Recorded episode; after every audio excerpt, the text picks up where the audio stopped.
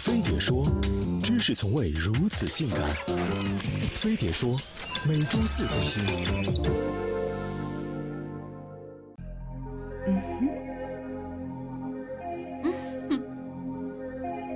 哈哈哈哈哈！嗯？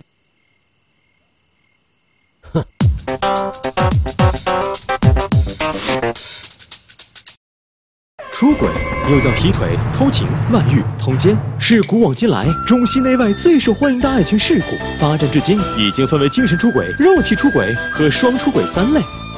精神出轨就是吃碗里想锅里，和你在一起却对别人死心塌地；肉体出轨是精虫上脑，下半身思考。出轨内容就是抽烟、喝酒、性生活，比起情人更像炮友。双出轨则是精神肉体一起嗨，不仅喜欢上了别人，还喜欢上别人。二零一五年中国人婚恋状况报告显示，在第一次婚姻期间，男性出轨率为百分之二十一，女性为百分之二十，还有百分之十为双方都出轨。所以，就算他宣誓是你的小火车永远不出轨，也难免会追尾。那么，谁最有可能出轨？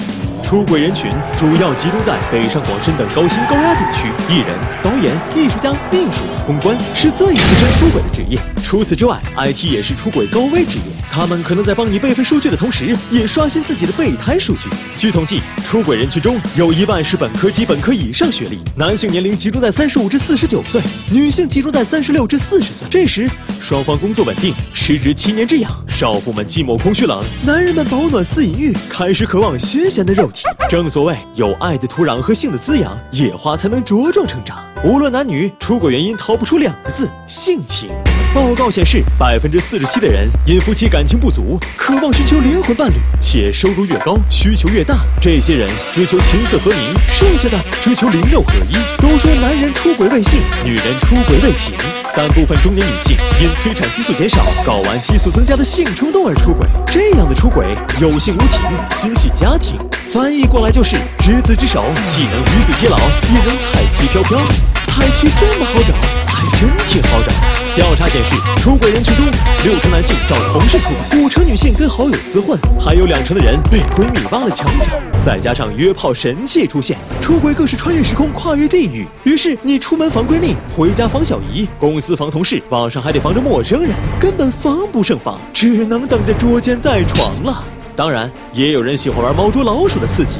玩月黑风高的心跳，这要是在古代，你玩的那都是命。在古代，万恶淫为首，出轨历来都是重罪，罪名曰通奸。处罚方式向来独具匠心。三千年前，《尚书》记载，男女不宜一交者，其血宫，也就是宫刑。二话不说，直接没收作案工具。在宋朝，无论男女偷情，负心人被夫妻某方捉住，可以格杀勿论。到了元明清，捉奸不仅能用私刑，更能当场杀死通奸男女。要是奸夫跑了，捉奸的人都要挨板子。这上下三千年，出轨的都在玩命，但现在却只要接受道德的审判。一九四九年，通奸罪被废除；一九七九年，第一刑法公布，通奸罪彻底从法典中消失。但就算没罪不玩命，出轨要付出的代价也不少，轻则妻离子散，重则倾家荡产。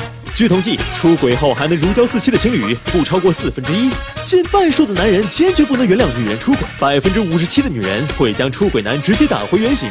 除此之外，你还要承担生育成本、小三开销、分手费，离婚还有离婚财产分割、精神损失费等着你，到最后能留条底裤都谢天谢地了。都说婚姻是爱情的坟墓，但就算是坟墓，你俩躺得好好的，也不想有盗墓贼挖坟吧。一路夫妻，忙碌别行，胸脯二两比国情一千斤，灵魂伴侣不能放心，有无数老王他等在隔壁，躲过了小姨还有闺蜜，放得了隔壁百个宋仲基。